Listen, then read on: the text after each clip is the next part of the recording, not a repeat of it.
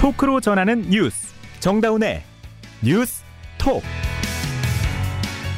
여러분 안녕하십니까? 정다운의 뉴스톡 530 오늘부터 4일간 진행을 맡은 CBS 이준규 기자입니다. 아, 코로나19라는 참 길고 길었던 터널에 끝이 보이는 것 같습니다. 상당수 실내에서 마스크를 벗은 지 한 달여 만에 이번에는 대중교통에서도 마스크를 안 써도 된다. 이런 소식이 전해졌습니다.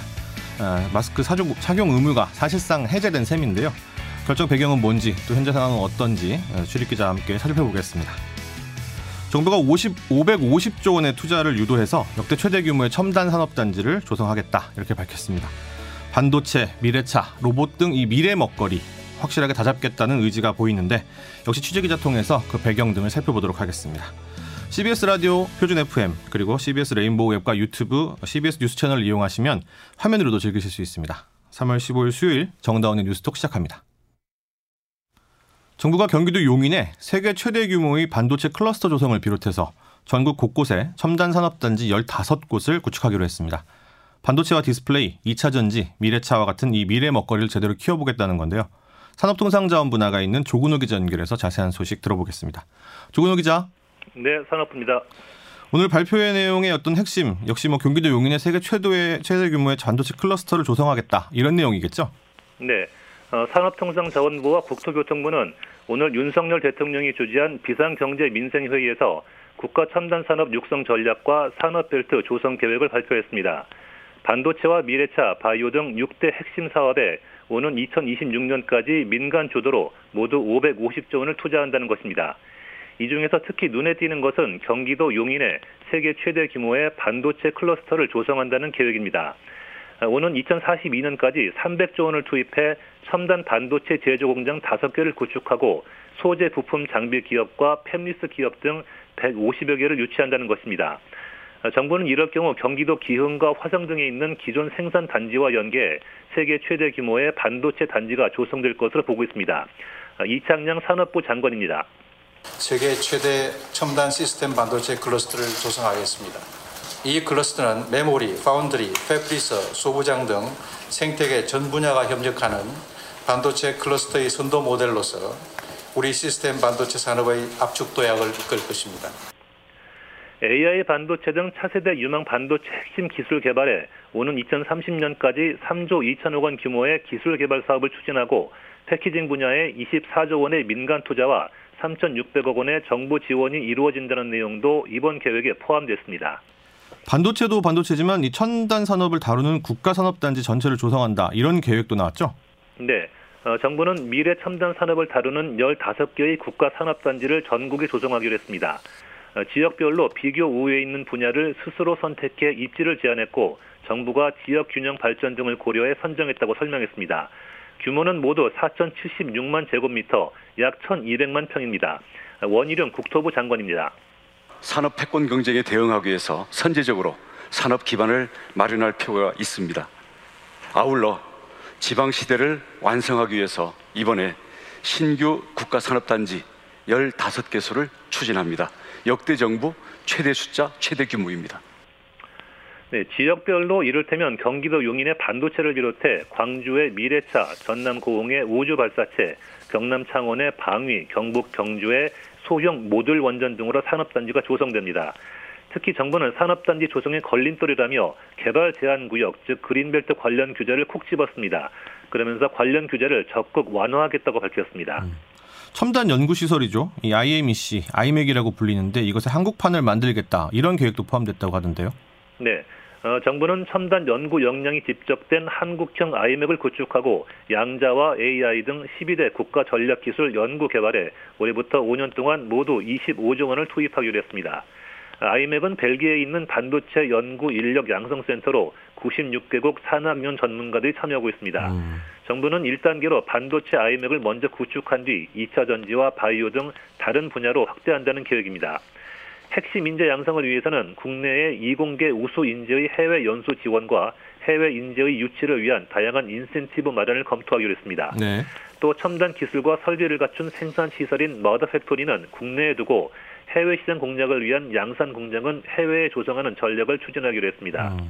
아울러 투자세액 공제율을 크게 높이고 규제와 인허가 제도를 경쟁국 수준으로 낮추는 등의 투자 유인책을 검토하기로 했습니다. 그 첨단 산업에서 주도권 확보해야지 국제 경쟁에서 살아남을 수 있다. 이런 생각이 좀 많이 반영된 것 같은데 그런 배경들은 어떻습니까? 네. 어, 정부는 첨단 산업이 미래 먹거리일 뿐 아니라 국가 안보를 좌우하는 전략 자산이라고 보고 이번 계획을 마련했습니다. 어, 다만 반도체 클러스터로 경기도 용인을 선정한 것은 어, 수도권 집중이며 지역 균형 발전에 역행한다는 비판이 있을 것으로 보입니다. 어, 경기도에 이미 삼성전자의 생산 단지가 있다는 점에서 이번 계획이 삼성을 위한 계획이라는 시각도 있습니다. 아, 앞서 삼성이 지난해 5월 5년 동안 400조 원을 반도체 등에 투자하겠다고 이미 밝힌 바 있어서 이번 정부의 계획이 새로울 것 없는 재탕이라는 반응도 있습니다. 또 원희룡 장관이 최대한 신속하게 규제를 풀겠다고 밝힌 그린벨트 해제에 대해서도 논란이 있을 것으로 예상됩니다. 지금까지 산업부였습니다.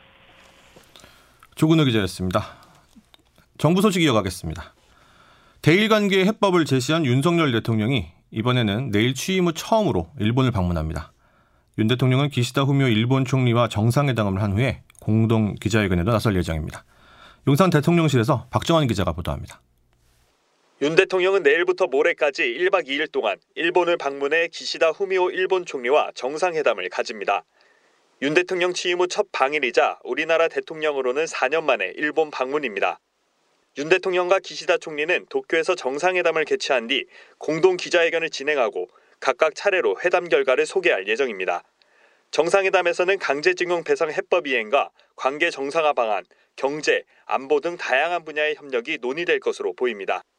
당초 새로운 한일 관계를 선포하는 공동선언을 내놓을 수 있다는 전망도 있었지만 이번 회담에서 공동선언은 나오지 않을 전망입니다. 대통령실 핵심 관계자는 오늘 기자들과 만나 지난 10여 년간 한일 관계가 계속 경색됐고 2018년 이후에는 불신이 가중됐다며 이후 양정상이 처음 만나는 자리에서 공동선언문이 나오기에는 시간이 부족하다고 설명했습니다.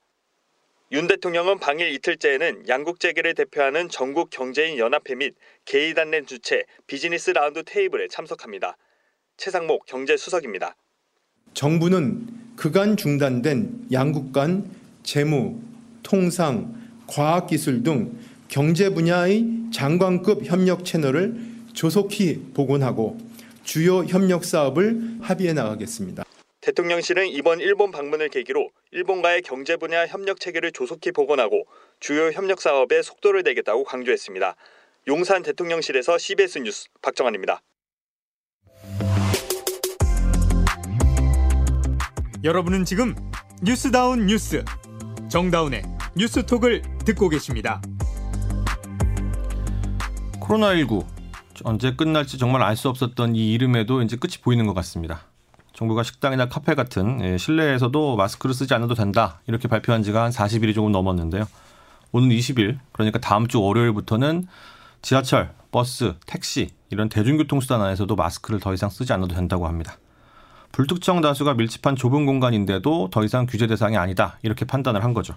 말 그대로 일상 회복에 많이 가까워진 느낌인데 이번 조치의 배경이 뭔지 또 남아 있는 방역 규제는 어떤 것들이 있고 어떻게 어, 저희들이 살펴봐야 할지 이 부분에 대해서 보건복지부 출입하는 이은지 기자와 얘기 나눠보도록 하겠습니다. 이 기자 어서 오세요. 네, 안녕하세요.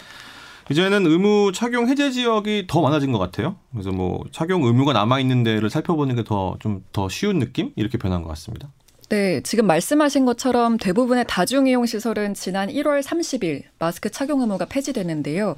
당시 예외로 남겨둔 시설이 병원 및 약국, 입소용 감염 취약 시설, 대중교통 이렇게 총세 가지입니다. 환기가 잘 안 되거나 집단 발생 가능성이 높다. 또는 고위험군이 다수 이용하거나 생활하는 시설이란 점 때문에 완화를 미뤘던 건데요. 네. 이중 대중교통을 콕 집어서 20일부터 마스크 착용 의무를 전면 해제하기로 한 겁니다. 그렇군요. 아마 체감상 더 오래됐다 느끼실 텐데 실내 마스크가 최초로 의무화된 건 첫 확진자가 나오고도 9개월 뒤인 2020년 10월이었거든요. 아 예. 약 2년 5개월 만에 대중교통 노마스크가 허용되는 겁니다. 아, 그렇군요. 그럼 병원, 약국, 그리고 뭐 감염 취약 시설 이런 건 뭐 보건상의 이유가 있기 때문에 그렇다고 쳐도 대중교통은 뭐 일반적인 실생활 장소 이렇게 보여지는 곳인데 여기서 노마스크가 시작됐다 이렇게 봐도 될 것 같고요. 흔히 뭐 출근길 지하철 가리켜서 뭐 지옥철이다 이런 말씀들 많이 하시는데 이렇게 사람들 굉장히 많고 빡빡한 곳에서도 마스크를 쓸 필요가 없다 이렇게 어쨌든 판단을 내린 거죠. 네, 맞습니다. 정확히는 버스나 지하철 안에서 무조건 마스크를 쓰지 말아라보다는 강제로 착용하진 않아도 된다가 맞을 것 같습니다. 아 예. 그래서 정부는 마스크 착용 의무를 해제했다는 표현보다는 권고로 전환했다는 표현을 더 선호하는데요. 뉘앙스 차이는 살짝 있네요. 그렇죠. 그동안 실내 마스크 의무가 살아있는 곳에서는 미착용이 적발되면 감염병 예방법에 근거해서 10만 원의 과태료를 물어야 아, 했습니다. 처벌받았고. 예. 네, 물론 올 들어 실제로 정부가 그렇게 촘촘히 단속을 하진 않았습니다만 원칙적으로는 마스크를 쓰지 않으면 처벌 대상이 됐었다는 겁니다. 네. 앞으로는 대중교통 이용 시 마스크 착용 여부를 개인의 자율에 맡기겠다는 거고요. 쓰지 않아도 규제 대상이 되진 않지만 스스로 판단하기에 감염 위험이 높은 상황에서는 자발적으로 써달라는 취지로 이해하시면 되겠습니다. 그렇네요. 근데 조금 의아한 게 다른 실내 시설과 다르게 대중교통 같은 경우는 사실 뭐 택시는 굉장히 작은 공간이고 버스나 지하철, 지하철이 제일 크지만 그래도 뭐 앞뒷문, 옆문 간격 생각해 보면은 몇 미터밖에 안 된단 말이에요. 근데 이런 좁은 공간이다 보면 사실 거리두기가 거의 불가능한 그런 공간인데 그런데 지난번 1단계 때는 또 빠졌다가 이번엔 또 들어가고 이렇게 되는 건 또 왜 그런 건가요? 네, 말씀하신 대로 대중교통은 방역적으로 꼭 안전한 장소라고 할 수는 없는데요. 다만 국민들이 일상적으로 이용하는 시설인 만큼 의무화 조치로 인한 불편도 컸던 게 사실입니다. 아, 정부는 실내 마스크 1단계 의무 조정 이후 한 달여간 추이를 지켜본 결과 유행 감소세가 안정적으로 유지되고 있다는 점을 들었습니다. 네. 홍정익 중앙방역대책본부 방역지원단장의 말로 들어보시겠습니다. 대중교통의 경우 1단계 의무 조정 이후에도 코로나19 발생 감소세가 유지 중이고 의무 없이도 실내 마스크 착용 의향이 높게 나타나는 점을 고려하여 대중교통 이용자가 자율적으로 판단할 수 있는 영역을 확대하고자 합니다. 실제로 방대본 통계를 보면 실내 마스크 완화 이후에도 주간 일평균 확진자는 약 38%가 줄어서 만 명대 초반까지 떨어졌고요. 많이 떨어졌네요. 위중증 환자 수도 55% 가까이 감소해서 118명을 기록하고 있습니다. 음, 또 한 가지 믿는 구석은 국민들의 습관인데요. 네. 앵커께서는 실내에서 근무할 때 마스크를 보통 벗고 계신가요? 솔직히 말씀드리면 저는 방금 스튜디오 들어오기 직전까지 계속 쓰고 있었거든요. 사실 뭐 지난 한 3년 동안 익숙해지다 보니까 뭐 굳이 벗어야 되나 이런 생각 들기도 하고요. 네, 바로 그 부분인데요. 한국 갤럽과 한국 리서치 등이 지난달 조사한 바에 따르면 응답자의 71%에서 75%가 나는 실내에서 계속 마스크를 쓰겠다고 했거든요. 음, 정부가 의무화 조치를 풀어도 벗을 생각이 없다는 거죠. 그렇네요. 마스크를 쓴 지 3년이 넘었기 때문에 이젠 공공장소에서도 마스크를 벗는 게 오히려 어색해진 거예요. 음, 정부도 이런 점을 고려해 대중교통은 마스크를 풀어도 큰 무리가 없겠다고 판단한 겁니다. 네. 다만 승객이 몰릴 때는 가급적 써달라는 당부도 남겼습니다. 홍정익 방역지원단장의 목소리로 다시 한번 들어보시겠습니다. 다만 추가 조정 이후에도 출퇴근 시간대 등의 혼잡한 대중교통을 이용하시는 분들, 대형 시설 내 개방형 약국에서 종사하시는 분들은 마스크를 자율적으로 착용해 주시기를 권고드립니다. 지금 들어보니까 약간 좀 생소한 이름이 있는데 개방형 약국 뭐 이런 이름이 나왔어요. 일반 약국하고는 어떻게 다른 겁니까? 네, 쉽게 말해서 대형마트 안에 입점한 약국이나 지하철 역사 안에 위치한 약국을 생각하시면 됩니다. 아. 이런 곳들은 보통 칸막이나 벽이 없잖아요. 네. 사방에 뚫려 있어서 개방형이라 하는 거고요. 아, 병원 옆에 붙어 있는 약국과 달리 처방 약보다는 일반 의약품 판매가 목적이기 때문에 위험성이 크지 않다는 게 정부의 판단입니다. 네. 마트에서 장을 보다가 그 내부에 있는 약국을 갈 땐 갑자기 마스크를 쓴다는 것도 비합리적이라는 지적이 많았습니다. 이상하죠. 예. 다만 일반 약국은 의심 환자나 고위험군이 이용할 가능성이 높기 때문에 이번에도 해제 대상에서 빠졌습니다. 그럼 이 일반 약국 그다음에 뭐 아까 말씀하셨던 병원, 장기 요양기관 이런 곳들을 그 감염 취약 시설이라고 하는 것 같은데 그 마스크 착용 의무가 이런 데만 남아 있는 거잖아요. 그럼 언제쯤 다 벗을 수 있는 거죠? 네, 말씀하신 부분이랑 그 외에 확진자의 일주일 격리 의무가 있는데 이 두 가지를 빼면 방역 규제를 할게더 이상 없는 상황입니다. 정부는 4월 말에서 5월 초쯤 세계보건기구 WHO가 코로나19 비상사태를 해제하면 순차적으로 남은 방역 조치도 풀겠다는 입장입니다. 구체적으로 감염병 위기 경보를 하향하고 코로나19의 감염병 등급을 독감과 같은 4급으로 먼저 내리겠다는 겁니다. 독감 수준으로. 네. 구체적인 해제 로드맵은 이달 말쯤 발표할 계획입니다. 그 말씀대로라면 빠르면 5월 정도면은 실내 마스크가 이제 완전히 해제가 되고 그다음에 확진자 격리 의무도 사라질 수 있다. 뭐 이런 얘기 같네요. 여기까지 듣겠습니다. 이제 고맙습니다. 감사합니다. 이번에는 중국 소식입니다. 아, 코로나19로 다쳤던 외국인의 중국 여행길이 3년여 만에 다시 열리게 됐습니다. 하지만 중국인의 한국 단체 관광 여전히 금지돼 있어서 반쪽짜리 국경 개방이다 이런 지적도 나오고 있습니다. 베이징에서 임진수 특파원이 보도합니다. 중국 정부가 오늘부터 관광 비자를 포함해 코로나19 방역을 위해 중단했던 모든 유형의 비자 발급을 재개했습니다. 왕원빈 외교부 대변인입니다. 관광을 포함한 각종 비자의 심사와 발급을 재개하고 지역 비자 면제 정책을 다시 시작하도록 하겠습니다. 중국이 관광 비자 발급까지 재개한 것은 지난 3년여간 코로나19 방역을 위해 걸어 잠궜던 국경을 이제 개방한다는 것을 의미합니다. 다만 일부 국가를 제외하고 중국행 48시간 전 PCR 검사 음성 확인서 제출 의무는 여전히 남아 있어 얼마나 많은 외국인이 이런 불편과 비용을 감수하면서까지 중국 관광에 나설지는 미지수입니다. 또 중국 정부가 여전히 자국민의 해외 단체 여행을 통제하고 있다는 점에서 완전한 국경 개방과는 거리가 있습니다. 중국 정부는 두 차례에 걸쳐 모두 60개 국가에 대해서는 자국민의 해외 단체 여행을 허용하면서도 한국과 미국, 일본 등 중국과 갈등을 빚은 국가에 대해서는 단체 여행을 금지하고 있습니다. 특히 한국에 대한 단체 여행 금지 조치는 지난 2017년 사드 배치 논란 때부터 시작됐다는 점에서 관광도 보복에 이용하는 중국의 뒤끝이 6년째 이어지고 있습니다. 베이징에서 CBS 뉴스 임진수입니다. 사고 소식입니다. 강원도 영월군의 한 야산 중턱에서 어, 송전탑 공사 자재를 운반하던 민간, 민간 헬기가 추락해 두 명이 숨졌습니다. 추락 헬기는 정비 기간 중인데도 운행에 나섰고 또 운항의 목적, 시간, 제출했던 내용과 달라서 관계 기관이 사실 확인에 나섰습니다. 강원 CBS 진유정 기자가 보도합니다. 오늘 오전 7시 46분쯤 영월군 북면 공길이 인근 산 중턱에 민간 헬기가 추락했습니다. 신고를 받고 출동한 소방당국은 심정지 상태인 기장 A씨와 하청업체 직원 B씨 등 2명을 인근 병원으로 이송했지만 숨졌습니다. 강원도에 따르면 해당 헬기는 2월 1일부터 5월 15일까지 강원도 삿불기도와 진화헬기로 임철됐으나 임대항공사 요청으로 지난 10일부터 17일까지 정비 입고됐습니다. 계약상 문제는 없지만 왜 정비가 요구됐고 정비기간 운항이 이뤄진 정확한 경위는 추후 임차 계약에도 중요한 사안이기에 사실 확인 중이라고 밝혔습니다. 강원도 관계자의 말입니다. 점검을 해야 된다고 하면 사고가 날까봐 이 머물고 있어라 이렇게 얘기를 저희도 사실은 못 하잖아요. 사고 위험 때문에. 그러다 보니까 그렇죠. 정비 목적으로 갔는데 네. 저희도 왜 운항을 했는지는 신고된 운항 목적과 시간이 실제와 달랐던 사실도 드러났습니다. 서울지방항공청 김포항공관리사무소에 따르면 비행 계획서에 적힌 비행 목적에는 송전탑 공사자재 운반이 아닌 순찰 관리로 확인됐습니다. 국토교통부 항공철도 사고조사위원회는 헬기 회사를 상대로 정확한 사고 원인과 규정 위반 여부 등을 조사하고 있습니다. CBS 뉴스 진유정입니다. 현대차 그룹이 지난해 전 세계에서 684만여 대의 차를 팔아서 사상 최초로 완성차 세계 판매 3위에 올랐습니다. 2010년 글로벌 톱5에 진입한 후에 12년 만인데 미국, 유럽 등 해외 주요 시장에서의 판매 호조가 성장세를 이끈 것으로 분석됩니다. 황영찬 기자가 보도합니다.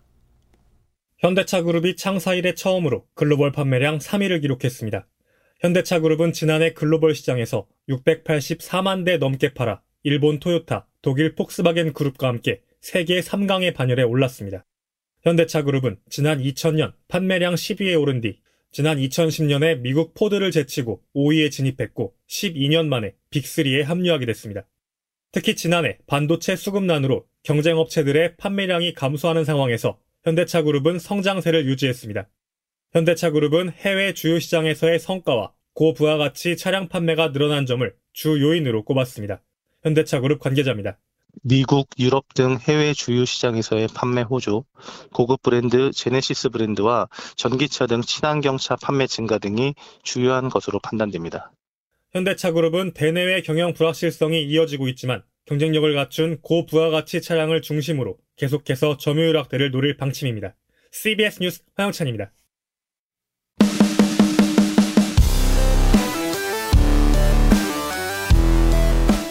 온라인 핫 이슈를 짚어봅니다. 어텐션 뉴스. 오늘 하루 온라인에서 가장 주목받은 뉴스만 콕콕 집어보는 시간이죠. Attention 뉴스. 오늘도 어김없이 김동빈 기자 나와 있습니다. 네, 안녕하세요. 오늘 첫 소식 어떤 겁니까? 네, 오늘 온라인에서 가장 핫한 뉴스는 뭐니 뭐니 해도 이 뉴스일 것 같습니다. 첫 번째 소식은 전두환 손자 폭로 파문입니다. 아, 이거 정말 대단한 소식인 네. 것 같아요. 고 전, 고 전두환 전 대통령의 손자 A씨가 인터넷에 아버지인 전재용 씨를 포함한 자기 일가 전체를 비난하는 글을 잇따라 올려 온라인을 달구고 있습니다. 네. A씨는 지난 14일에 자신의 인스타그램 계정에 영상 하나를 올렸는데요. 뭐 흰색 셔츠를 입은 상태로 A씨는 저는 전두환 전 대통령의 손자이자 전재용 씨의 아들이다 이렇게 소, 자신을 소개했습니다. 네. 그러면서 영상을 찍은 이유에 대해 이 자리에서 제 가족들이 행하고 있을 범죄 사기 행각을 밝히는데 도움이 되기 위해서라고 설명을 했습니다. 엄청난 용기네요. 네, 무려 범죄 사기 행각. 이게 어떤 건지 보니까요. 전재용 씨, 그러니까 자신의 아버지에 대해서는 미국 시민권자가 되기 위해 법적 절차를 밟고 있, 는데 네. 법 감시망을 벗어나기 위해 전도사라는 사기 행각을 벌이며 지내고 있다. 아, 목회를 하는 이유가 그 시민권 얻기 위해서다. 근데 이게 사기다. 예. 네. 그리고 작은 아버지에 대해서는 그러니까 전전 대통령의 셋째 아들인 전재만 씨에 대해서는 예. 현재 캘리포니아에서 와이너리를 운영하고 있는데 네. 이 와이너리가 정말 천문학적인 돈을 돈이 든다. 그런데 어. 검은 돈의 냄새가 난다. 이렇게 또 주장을 자기 했습니다. 돈 가지고 와이너리 연게 아니다. 뭐 이런 얘기. 뭐 그런 취지인 거죠. 근데 재밌는 부분이 이게 그그 그 밝힌 분이 전 전 대통령 손자가 맞느냐. 왜냐하면 신원도 밝히려고 뭐 여러 가지 준비한 것까지 저도 봤는데 네. 아니 이 주장이 사실인지 아닌지 이게 중요한 거 아니겠습니까? 예, 그거는 좀 확인을 해 봐야 될 것 같은데 일단은 이분이 손자인 거는 맞는 것 같아요. 그래서 자식 음. 자기가 전재용 씨 아들임을 입증하기 위해 운전면허증이라든지 등본, 어린 시절 뭐 전전 대통령과 찍은 사진까지 올렸더라고요. 네, 저도 봤어요. 예, 그리고 뭐 전전 대통령 손자들이 전전 대통령의 유산 상속을 포기했다는 서류도 공개하 기도 했습니다. 음. 조금 또 재밌는 부분 부분도 공개를 했는데 네. 전전 대통령 연희동 자택 내부에 스크린 골프장이 있다 이렇게 주장하면서 영상 하나를 올렸어요. 집 안에. 예. 그 영상에서는 한 인물이 이제 스크린 골프장에서 골프채를 힘차게 휘두르고 있는데 이 여성이 이순자 여사라고 A 씨는 주장그 나이 드신 여성분이 이순자 여사다. 네, 네, 바로 그렇습니다.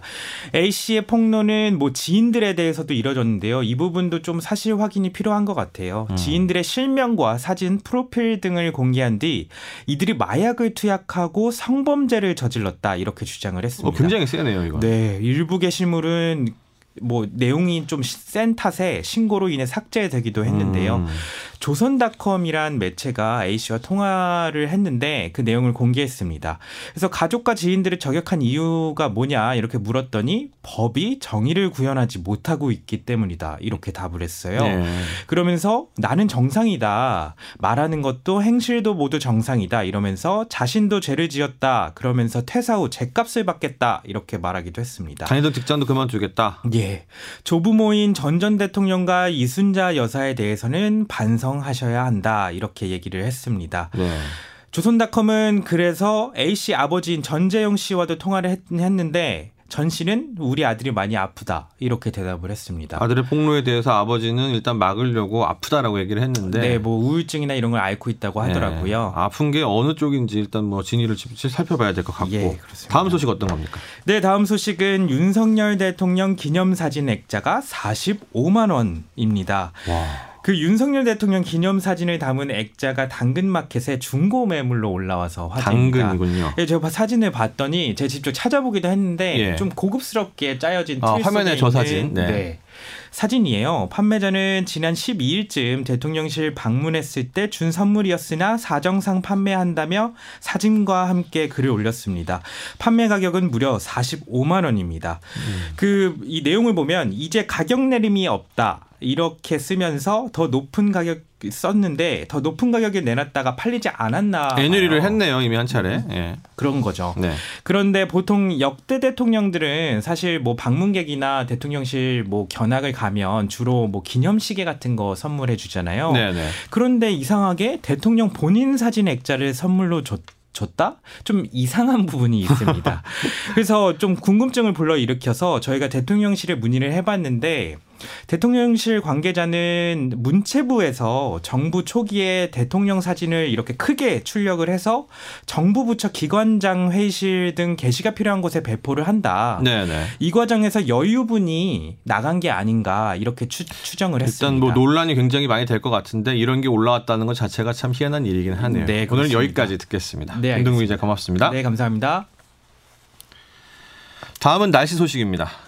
기상청 연결해서 들어볼 텐데요. 이수경 리포터. 네, 현재 강풍특보가 내려진 강원 산간 지역은 바람이 매우 강하게 불고 있고 그 밖의 지역도 바람이 불면서 날씨가 쌀쌀해지겠습니다.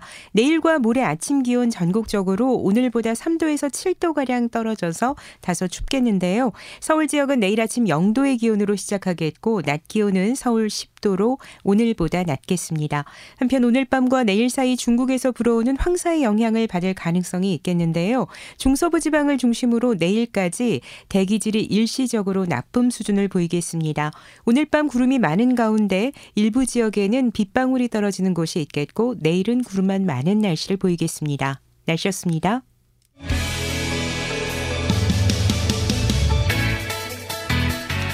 (1155일) 우리나라에서 처음으로 코로나19 확진자가 발생한 이후에 말씀드렸던 대중교통 마스크 착용 의무 해제일인 오는 3월 20일까지 걸린 시간입니다.